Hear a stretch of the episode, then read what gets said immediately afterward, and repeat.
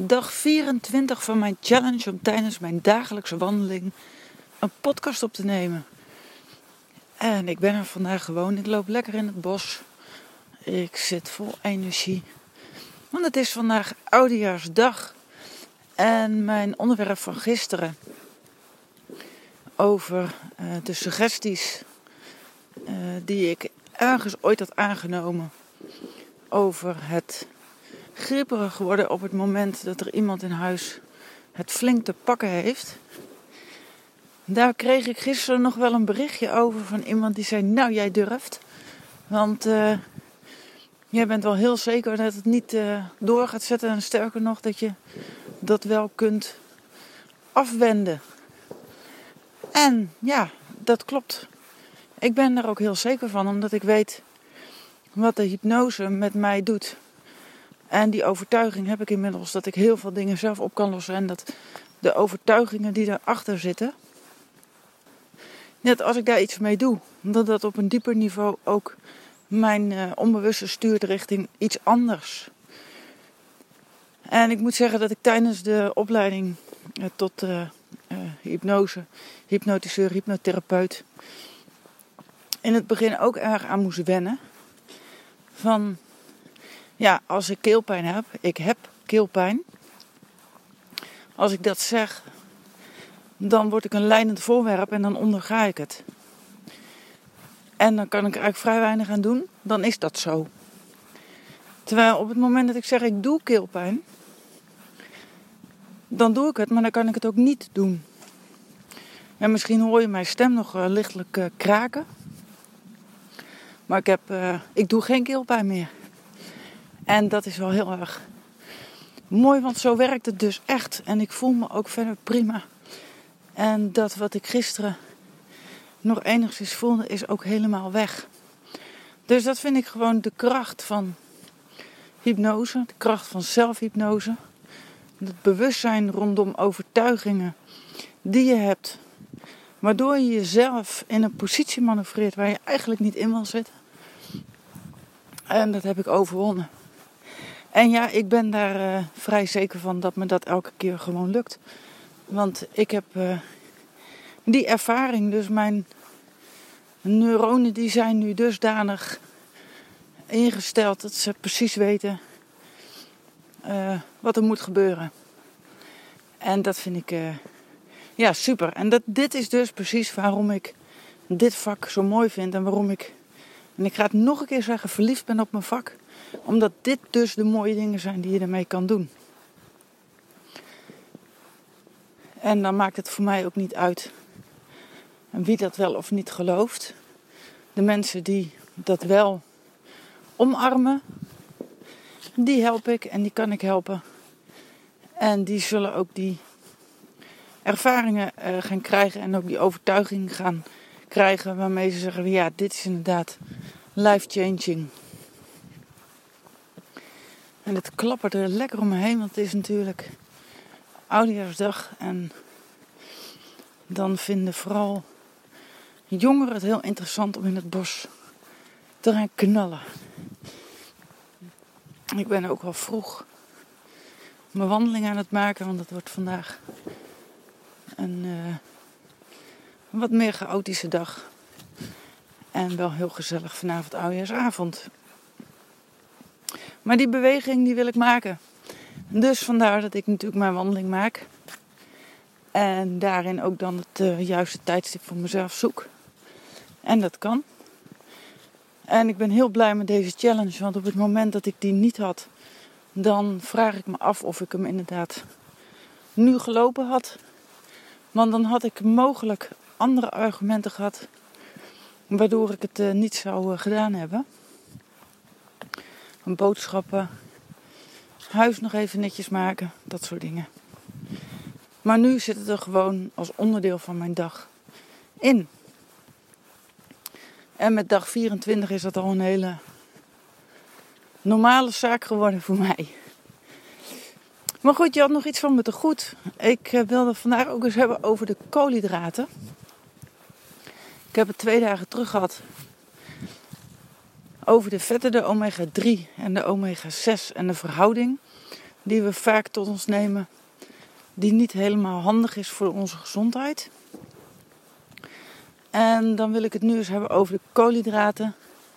In de zin dat daar ook een soort van ja, uh, iets voor overheerst. Waarvan ik denk van ja, dat kunt het op meerdere manieren interpreteren.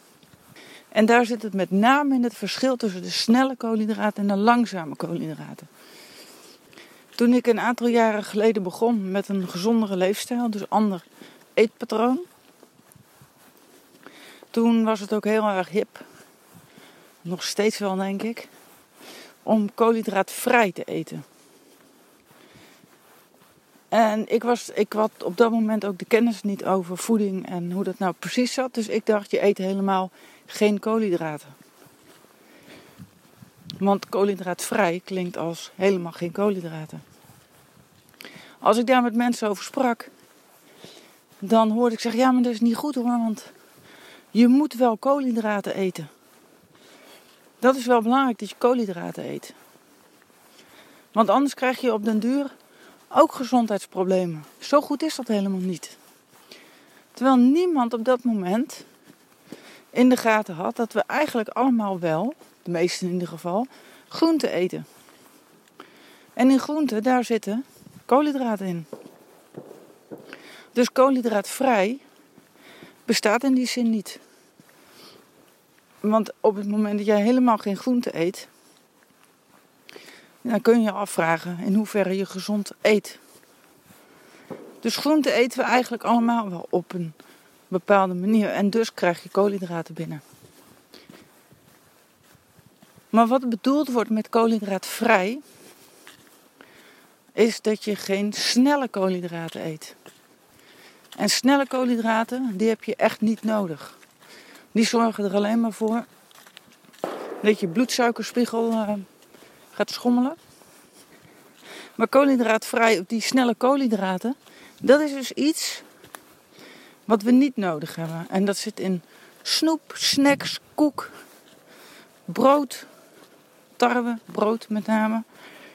Dat zorgt ervoor dat die bloedsuikerspiegel ontzettend gaat schommelen. En dat is niet uh, per se gezond voor je lichaam.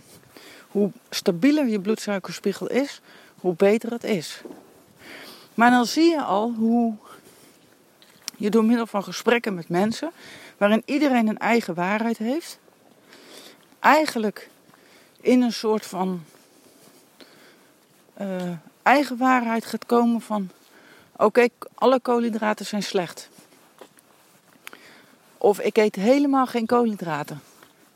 Terwijl ze net een lepel groente op een bord scheppen. Dus je eet wel koolhydraten. En dat inzicht dat is bij mij natuurlijk ontstaan tijdens mijn, uh, mijn studie tot natuurvoedingsadviseur. Daarin zag ik op een gegeven moment staan... De beste verhouding is 30% eiwitten, 30% vetten en 40% koolhydraten. En toen dacht ik, hè?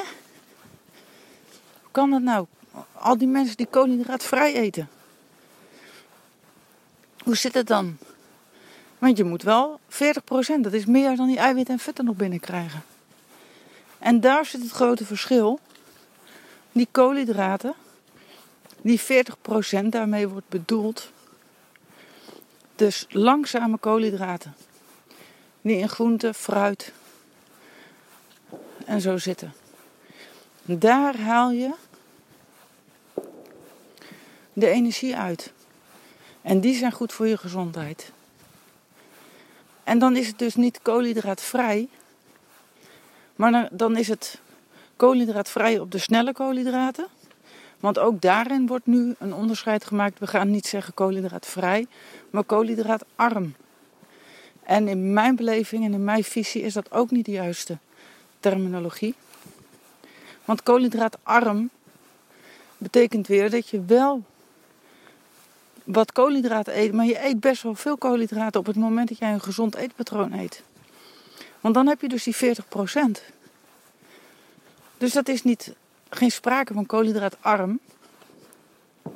In mijn beleving nu ik inmiddels daar ook meer de achtergrond over weet en me daarin verdiept heb, heb is dat koolhydraten zijn prima op het moment dat je de langzame koolhydraten eet.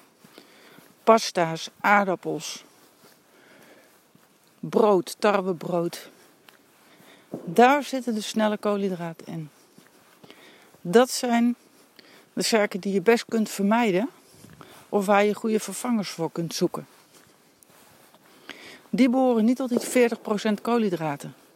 Maar op het moment dat ik destijds begon en ik begon, ik stopte met aardappels, brood, um, pasta, wil niet zeggen dat ik koolhydraat arm at. Absoluut niet. Want ik ging dat vervangen door veel meer groente te eten. Maar dat deed ik wel goed, want op dat moment ging ik dus van de snelle koolhydraten eruit naar langzame koolhydraten er veel meer in. En op dat moment is die verhouding goed gegaan. En dit is eigenlijk ook een beetje de reden geweest dat ik, deze, dat ik die opleiding eh, ben gaan doen. Omdat ik ergens aanvoelde van ik hoor zoveel verschillende verhalen. Hoe zit het nu precies? Ik wilde dat weten. En nu weet ik het en nu kan ik het ook over gaan brengen. Omdat er heel veel eigenlijk onduidelijkheid heerst. Dat heel veel mensen toch een bepaald idee hebben over koolhydraatarm, koolhydraatvrij. Um, wat niet helemaal klopt. Of dat ze wel ergens de klok hebben horen luiden. Maar niet precies weten waar die klepel nou hangt. En ik hoop met dit verhaal uh, wat meer uh, duidelijkheid erover verschaft te hebben. En hoe je het dan noemt, maakt feitelijk niet uit. Op het moment dat je goed eet, dat je weet dat kan ik beter vermijden. En dat is wel goed. Dan ga je automatisch ook uh, dat merken aan je gezondheid en je algehele stemming. Nou, tot zover vandaag. Ik had dit eigenlijk voor gisteren beloofd, maar tot zover vandaag. Mijn visie op de koolhydraten. Ik ga nog even lekker een stukje wandelen. Het is nu nog vrij rustig. Af en toe wat knallen. Maar goed, dat is de tijd van het jaar. En dan uh, wens ik jou natuurlijk een ontzettend gezellige, fijne oudejaarsavond. Pas goed op jezelf en maak er iets moois van.